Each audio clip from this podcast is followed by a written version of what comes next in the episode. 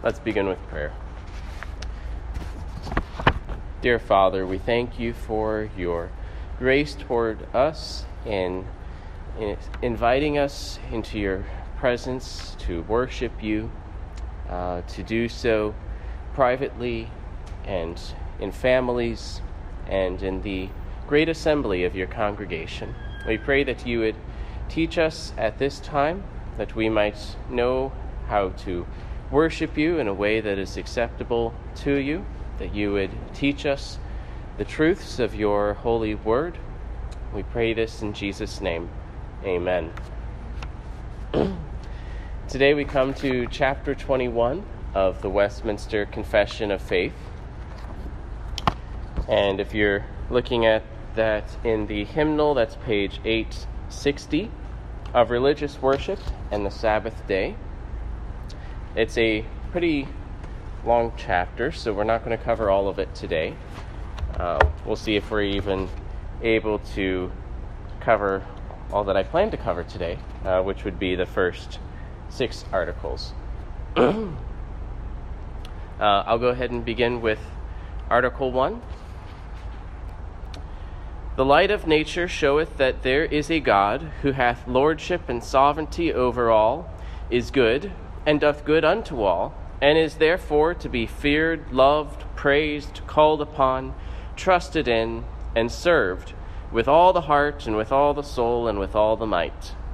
But the acceptable way of worshiping the true God is instituted by himself, and so limited by his own revealed will, that he may not be worshipped according to the imaginations and devices of men, or the suggestions of Satan under any visible representation or any other way not prescribed in the Holy Scripture.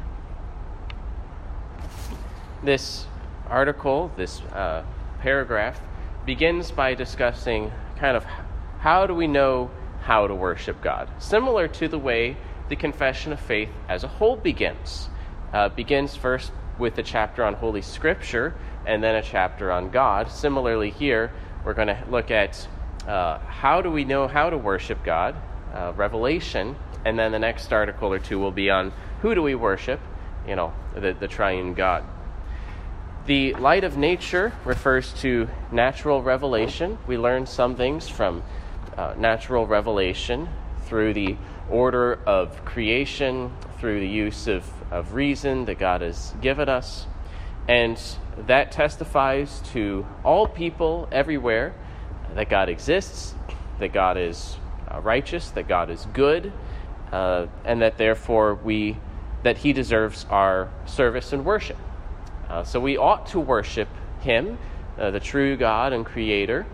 Uh, that is revealed in nature to all people, holding all people to account. Romans 1 speaks of his existence and his invisible attributes being plain to all through the things that are seen holding all men accountable to do that, to worship the Creator, not the creature, which is the reverse of what sinful man does. Um, Psalm 19 speaks of uh, how the heavens declare the glory of God. There is the goodness of God shown to all people. We might see in Psalm 104 how he has provided the earth with many good things, that even though man's sin deserves immediate uh, total judgment, that he is kind. He gives rich things to us, not only things needful for us, but even good and enjoyable to us. Uh, his mercy is over all that he has made, as the Psalms declare. Uh, so he has lordship over all, and he does good unto all, and therefore is to be feared, loved, praised, called upon, trusted in, served with all of our being. But how shall we worship the true God? What worship pleases him?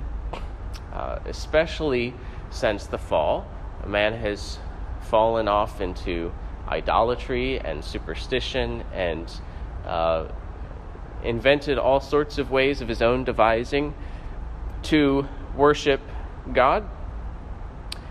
Um, God Himself is the one, though, who has instituted the acceptable way of worshiping Him. Worship is for God. It is to please God. That is the intent. So we don't get to make up what pleases God. We should not presume to think of uh, what his worship consists in. Worship is for God, and it's not for us to determine what pleases him. So acceptable worship is limited by his own revealed will.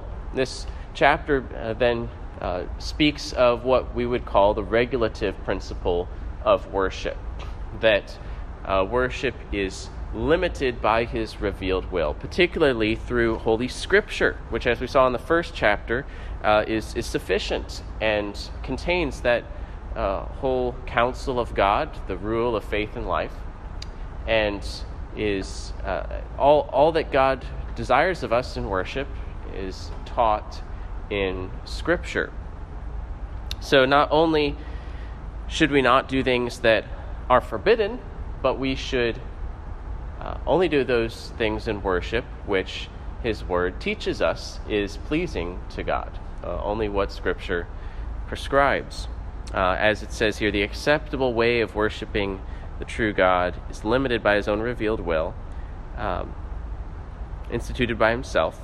And so that means He shouldn't be worshiped according to the imaginations and devices of men, certainly not by the suggestions of Satan, uh, that, that should be obvious, but uh, Satan did tempt Jesus himself to, to worship him, uh, is, is prone to uh, distort, to turn man to idolatry, and not under any visible representation. This being prohibited by the second commandment to not make images, to worship God by them, uh, to uh, bow down to them or worship them.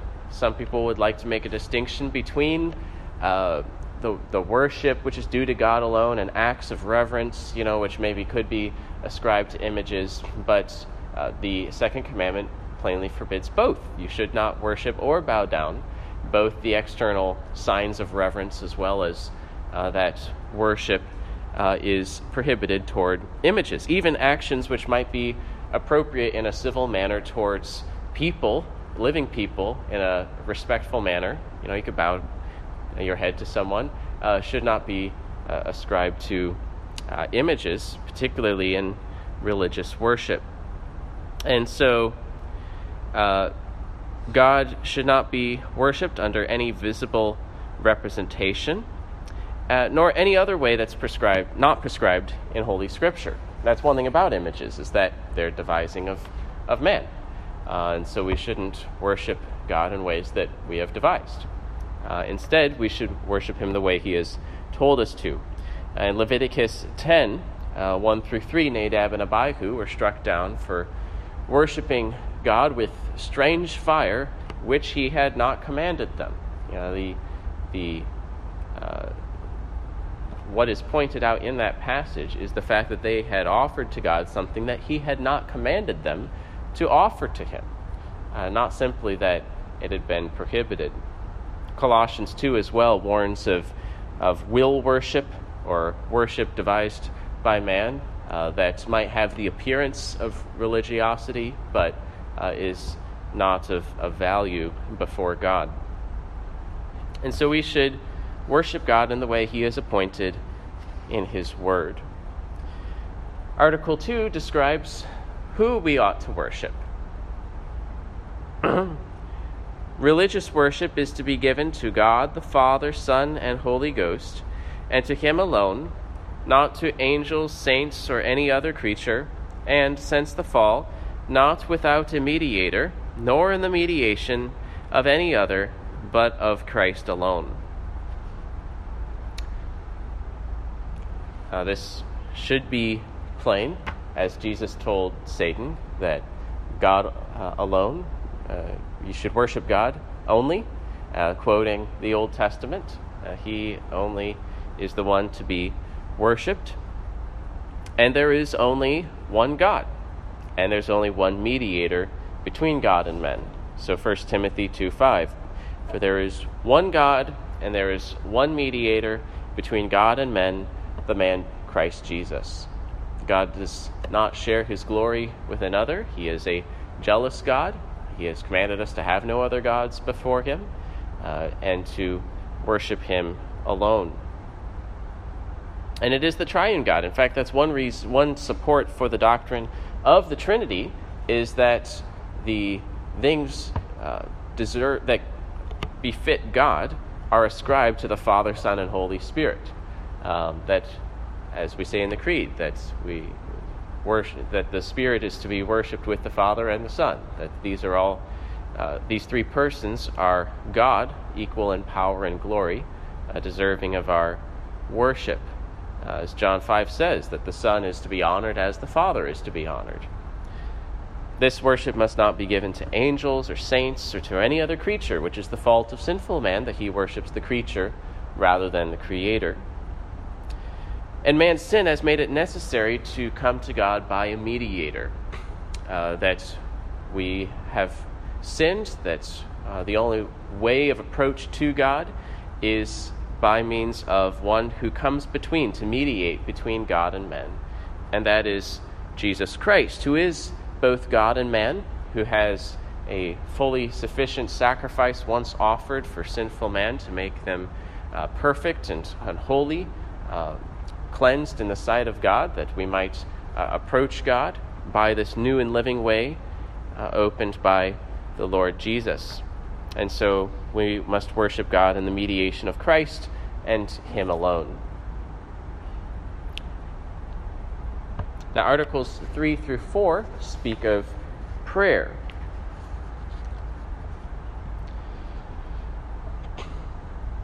Um, I'll go ahead and read both 3 and 4 since they're uh, on the same topic here. Prayer with thanksgiving, being one special part of religious worship, is by God required of all men and that it may be accepted, it is to be made in the name of the Son, by the help of his Spirit, according to his will, with understanding, reverence, humility, fervency, faith, love, and perseverance, and, if vocal, in a known tongue. Prayer is to be made for things lawful, and for all sorts of men living, or that shall live hereafter, but not for the dead, nor for those of whom it may be known that they have sinned the sin unto death. A prayer with thanksgiving is part of religious worship. Um, we are told many places to call upon the Lord, to pray to the Lord with supplication, with thanksgiving, as in Philippians 4 6, for example. Um, it is one way that we reverence God, that we give God his due, that we uh, show our dependence upon God and trust in him and so he would have us pray to him. Uh, Psalm 50 speaks of this, which might be familiar as a call to worship, since we've used this uh, as that before. but in Psalm 50, 12 through 15, he speaks of what, what he especially uh, desires from his people in their worship. He says, If I were hungry, I would not tell you, for the world and its fullness are mine. Do I eat the flesh of bulls or drink the blood of goats? Offer to God a sacrifice of thanksgiving, and perform your vows to the Most High, and call upon me in the day of trouble. I will deliver you, and you shall glorify me. Certainly, the sacrifices of, of animals was appointed for the Old Covenant people. Um, was appropriate for a time.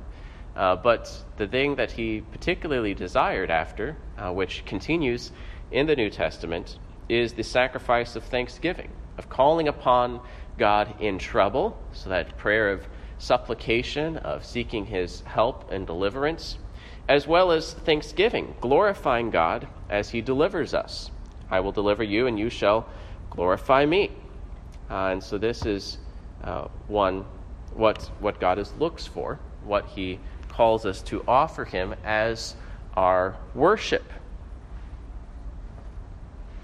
Now, God requires it of all men.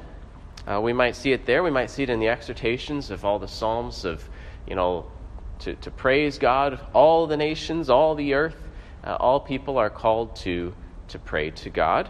This is something required of all men. This was an error at the time, which still persists at times, where uh, people would urge people not to pray to God until they were sure they were regenerate. You know, that, that there was a kind of a, a hesitation there to call people to pray to God because uh, God wouldn't hear them unless they were regenerate. But uh, this is dealt with already somewhat in the chapter on good works that uh, th- that which is a duty, uh, certainly those who are unregenerate cannot please God, but they are more culpable for uh, not doing what they ought to do. And we ought to call people to do that duty and uh, even to pray to God with true faith that they would be converted, that uh, they would call upon God to, to give them the Holy Spirit, to, uh, to save them, uh, to, to praise Him for the good things that He has given them. This is a duty that God requires of all men, that all people ought to uh, pray to the Lord. And so we should exhort all people to call upon Him. Isaiah 55, for example, speaks of this call to all people.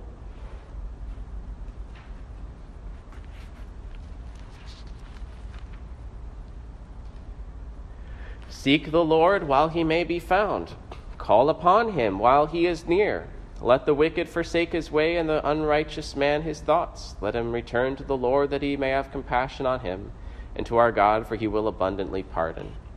And so, even to sinners, we should tell them to, to call upon the Lord, uh, to seek him, uh, to, to pray to him. Certainly, we shouldn't encourage people to pray to him hypocritically, but we should encourage people to pray to God sincerely. Um, Zechariah 8 as well. The peoples will call out to one another, Come, let us seek the Lord. Uh, let, us, let us go and call upon him. But how should we pray in an acceptable manner? Certainly, all those who pray should pray in a way that is acceptable to God. Uh, that is, in the name of his Son. Uh, First Peter speaks of offering spiritual sacrifices acceptable through Jesus Christ. Uh, again, he is that mediator, that way. And so we pray in the name of Christ not simply by, although it's good to, but not simply by saying the name of Christ, uh, but by offering it in reliance upon the mediation of Christ, by the help of his Spirit, whom he has given uh, to us to uh, work within us, to uh, help us in our prayers, as Romans 8 speaks of that work. According to his will, as in 1 John 5, we should pray for things lawful, uh, directed by his word. All of God's word is of help to direct us in our prayers. Uh, especially, we might see the Psalms, uh, especially the Lord's Prayer, as a guide to, to go to God and to call upon his promises that he might fulfill them. We should pray, and here I won't go through all the biblical text to support this, but much of this is probably uh, self evident that we should pray with understanding, that we should pray with reverence, should pray with humility, fervency. Elijah prayed a fervent prayer, as John, uh, James 5 says, as an example. Pray with faith, uh, pray with love, love for one another, even as we go to God, forgiving them. Pray with perseverance, as that parable of the persistent widow who seeks uh, justice from the unrighteous judge, who will still get her way just from her persistence. How much more should we persevere in prayer to a good God? And also, if we pray vocally in a known tongue. Uh, this was probably particularly directed against worship in Latin, a language, especially in England, that uh, the common people did not know. Uh, it would apply equally, though, to uh, glossolalia or the speaking in tongues that's practiced in charismatic churches today. Um, that's not what Paul is referring to, I believe, in the in 1 Corinthians 14 when he speaks of speaking in tongues. That was, I believe, miraculous speaking in other known, you know, not known to them, but foreign languages. Uh, but in any case, Paul's point in 1 Corinthians 14 is that in the worship of God that we should do so with the mind for the edification of one another and pray in a language in which people understand, so that even if there was someone exercising, exercising the gift of tongues, to only do so when there was someone to interpret, uh, so that people could understand. Uh, and so that should be our guide today as well. That when we pray uh, vocally or, or, with others, uh, to pray in a language that they understand. Uh, even so that if an outsider or unbeliever were to come in, that he might hear what is being said and be convicted and fall on his face and say, God is here. as Paul says in 1 Corinthians 14, but also so that the congregation can say amen to what is being prayed, that they can do so intelligently and know uh, what they are saying their amen to, as Paul says in 1 Corinthians 14. Prayer is to be made for things lawful, for all sorts of men who are living or shall live. We find that examples as well as by precept. Paul says, make prayers, supplication for, for all men, for all kinds of men, even for kings and those in high positions, but not for the dead. Uh, David prayed earnestly for his child while his child was sick, but not once his child died. Uh, he said, He will not come to me, I will go to him. Um, we, the, the destiny of the dead is, is fixed once they die. Prayer for the dead sprung from a belief in some type of purgatory, which is not taught in Scripture. Um, so we should not pray for the dead. And this is, I think this phrase is mostly here because they have to do something with the text that speaks of, I do not say that you should pray for the one who has sinned the sin unto death, as uh, that's what John says in 1 John 5.16. So yes, if it's known, if it can be known, um, who has sinned the sin unto death, then we should not pray for that person. But uh, that is, uh, I would say, rather difficult to know, uh, but it would be a biblical uh, exception. But we should pray that those who sin would be restored. Uh, that's uh, what John goes on to say as well. There's a sin that doesn't lead unto death. Um, prayer can include praise, thanksgiving, confession of sin, confession of faith, renewal of commitment, petition. You know, prayer usually as a word, more narrowly speaking, refers to supplication, asking for things, but prayer can also have this general sense of speaking to God. Um, and as the examples of prayer shows uh, throughout the Psalms and other places, can, uh, we, we pour out our hearts unto God. We pour out our desires unto Him and commit them to the Lord. Um, before I go on, I know we've covered a lot already. Are there any questions on uh, anything so far?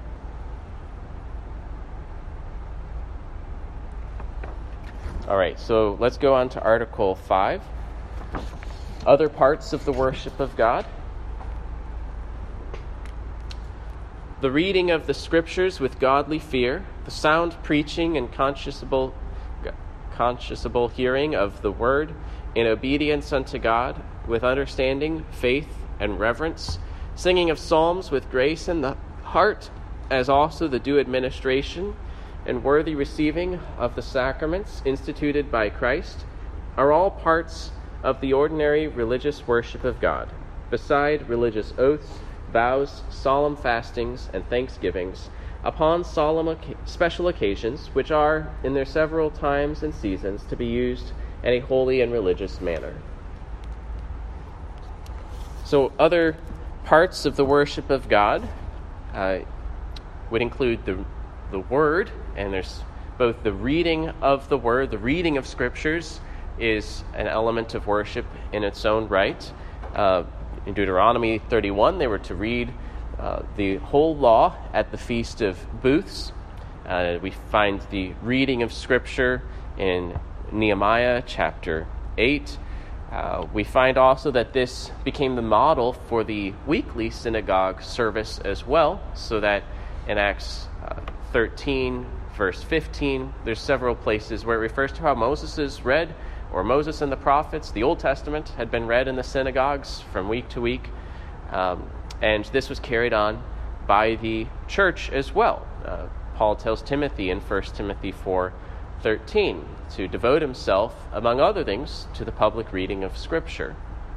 Revelation uh, 1, verse 3 speaks of the one who reads this book and those who hear it, that it was designed, delivered to the churches to be read aloud to the churches uh, as scripture on par with the Old Testament.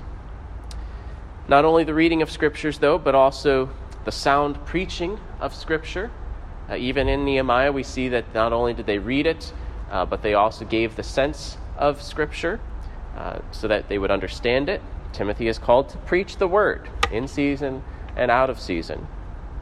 Uh, the word of exhortation or word of encouragement uh, followed the reading of Scripture and the worship of the synagogue, and the same word or phrase is used in Hebrews to refer to the whole book of Hebrews as a, a sermon uh, to the Christian church when they gathered in Acts 20, verse 7, uh, not only to break bread, but also to hear the preaching of Paul. And so, as part not only in corporate worship on the Lord's Day, there's other occasions for preaching too, but that is part of the worship of God's people. Um, there's also the not only the preaching, but the, the hearing of the word in obedience to God and understanding faith and reverence. The whole congregation's involved here. It's not just the pastor is worshiping God in these ways, but the whole congregation is worshiping God by giving attention to his word, by revering God, by attending to his word, and listening to it with faith and reverence and understanding. There's also the singing of psalms with grace in the heart. There's many exhortations to sing the praises of God throughout Scripture in the Psalms, um, to sing psalms and praises to God, particularly in the assembly, in the congregation, like Psalm 149 says, and in the New Testament as well. We're told uh, not only to be teaching and admonishing one another in all wisdom, but also singing hymns and psalms and spiritual songs uh, with grace in the heart, making melody unto God. You know, Colossians 3 and Ephesians 5. And so, this is something we are told to do, uh, the whole congregation, uh, to be singing to God, uh, to sing His praise. To do so also not only with the words, but also with grace in the heart uh, with the heart. Now, prayer isn't mentioned in this article because it's already been mentioned, but obviously, prayer is another element to the regular worship of God. And then also the due administration and worthy receivings of the sacraments instituted by Christ. Again, there's both uh, the, the administering of them and the receiving of them. The whole congregation being involved in this worship. This is a way in which we worship God as we um, gratefully receive His promises and also engage ourselves or further engage ourselves, devote ourselves unto the Lord, offering ourselves as living sacrifices to Him. There's also occasional uh, elements of worship, worship that we might not do from week to week, but from time to time on occasion uh, will come up. There are religious oaths and vows, uh, which will come to, I guess, a whole chapter, so we're not going to give as much attention to it here but that is part of the worship of God, which we swear by his name or we vow to him himself. And then also special days of fasting or thanksgiving. Uh, there are special days of fasting and prayer. Can you think of any biblical examples of days, special days of fasting and prayer?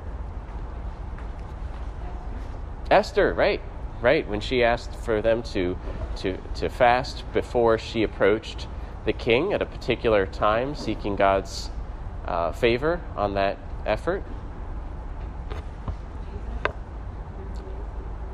Sure, Jesus himself uh, fasted for a particular time there in the wilderness uh, during a time of temptation. Yeah, yeah, Moses. We might also think of Nineveh uh, in, in repentance, where they had a day of, of fasting and prayer and called upon the Lord? Sure, yes, when David was praying and fasting for his child. So, and that was actually a good variety of, of examples because there can be both personal fasting on occasion, uh, there can be uh, even for a, a, a, church or for a nation, uh, that there can be particular days called for fasting and prayer. Uh, they, and it can be as in Joel chapter 1 or 2, consecrate a solemn fast in, in, in anticipation of judgments that are deserved or impending or experienced uh, in, in repentance, to come to God with repentance and fasting, or when the church uh, fasted and prayed while they were um, uh, uh, choosing Paul and Barnabas to send them out as missionaries uh, as a particular time of, of seeking God's favor and direction. Uh, but they are, are kind of determined by God's providence and the occasion which one is responding to. There's also days of thanksgiving, and the book of Esther gives us an example of that as well. When they are delivered from their enemies, that they uh, institute the feast of Purim to give thanks, to rejoice, to give gifts to one another, uh, to give thanks to God for his deliverance. Or Psalm 107 speaks of many different occasions of people who are delivered from God and what ought they do. Having been delivered, they should give thanks unto the Lord, for he is good and his mercy endures forever. Uh, so that we should give thanks to his deliverances. Uh, in the days of the Westminster Assembly, one uh, particular example might have been well, actually, during the English Civil War, there were a lot of days of fasting or prayer or thanksgiving as uh, there was a lot of dramatic events happening. But also there was the Guy Fawkes Day, where they remembered the deliverance of uh, England from a popish plot to, to take over England.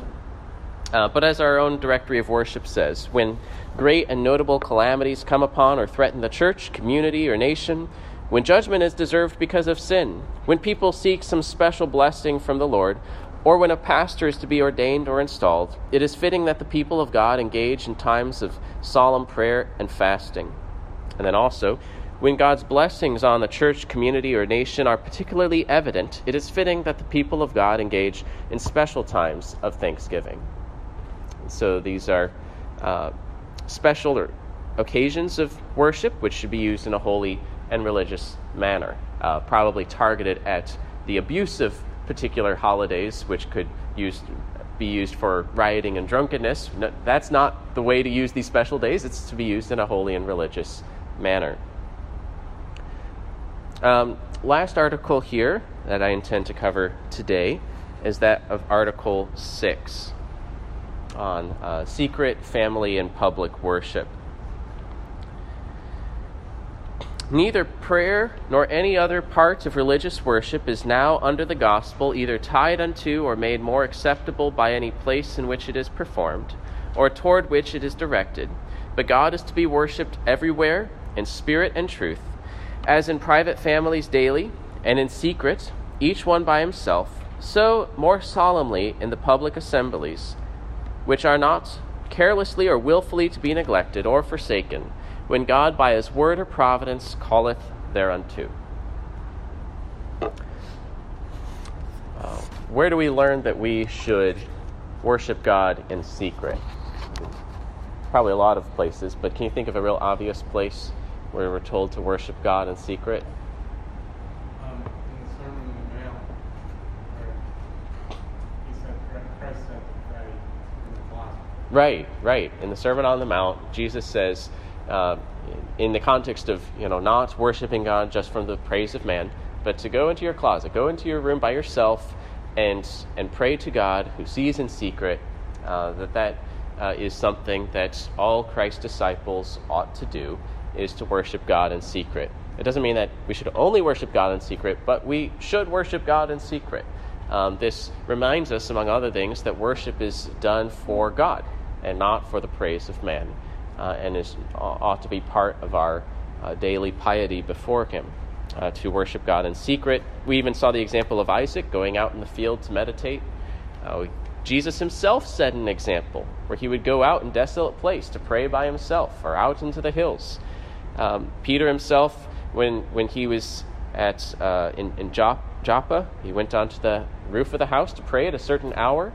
Uh, that was the occasion for that vision of the unclean animals, but that was part of his uh, regular practice to go uh, and worship God in secret, both to meditate upon God's word, perhaps to read God's word, and also to pray to God. Daniel is another good example, right? That even though he was forbidden by the law, that he still did secret worship uh, before God. That it would have been wrong for him to forsake it for a month uh, that he ought to worship God in secret. There's also family worship, um, what's called private worship, not secret worship, but not the public worship of God, but within families and households.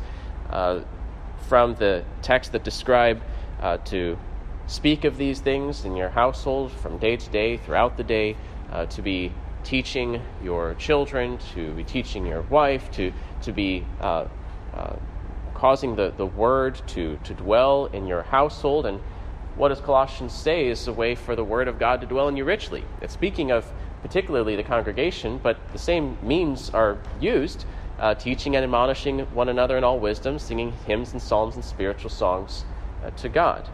Uh, that family is part of uh, being a Christian family. Uh, one part, it's not the, it's not exhaustive. It's not the only way children are discipled, but uh, it would be very deficient discipleship to not worship God.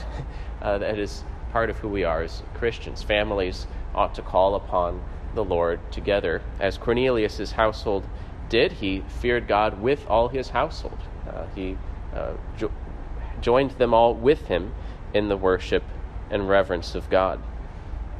But then also there's the public worship of God, the worship of the congregation. Uh, biblical piety is not content to remain private, but seeks expression in the public worship of God. Uh, consider these Psalms Psalm 22 I will tell of your name to my brothers. In the midst of the congregation, I will praise you. Psalm 35 I will thank you in the great congregation. In the mighty throng, I will praise you.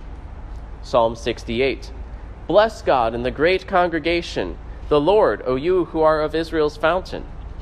Psalm 107 Let them extol him in the congregation of the people, and praise him in the assembly of the elders. Psalm 111 I will give thanks to the Lord with my whole heart, in the company of the upright, in the congregation. Or Psalm 149 Sing to the Lord a new song, his praise in the assembly of the godly. Uh, this is uh, to be the, the desire of Christians. Uh, also, God tells you don't neglect the assembling of yourselves together, uh, as is the custom of some. Uh, Hebrews 10 gives that exhortation. The practice of uh, weekly worship, a holy convocation, an assembly set apart unto God, originated in the Old Testament, Leviticus 23 3 appointed that in your dwelling places, not just the annual feasts in Jerusalem. And uh, this was to be continued in the New Testament, where they gather on the Lord's Day uh, together for uh, the Lord's Supper, for preaching, for worship. Uh, and so there's the worship of God, which should not be carelessly for, uh, for neglected or willfully neglected um, when he calls, because it is God who calls us to worship him in the assembly by his word, like on the Sabbath day, or by his providence, as in special days of fasting or thanksgiving. Uh, any, well, probably out of time because I've already gone over, because I started a little late too. Um, we're going to pick up on this chapter next week because we haven't touched on the Sabbath day yet, which really this last article merges well, really with the doctrine of the Sabbath day and that weekly day of worship. Uh, but let's go ahead and close in prayer. Dear Father, we thank you for your word, for directing us how we might worship you in an acceptable manner with reverence and awe. We pray that you would direct us and equip us for your worship this day, uh, that you would have glory uh, among your people through the Lord Jesus Christ. We pray this in Jesus' name. Amen.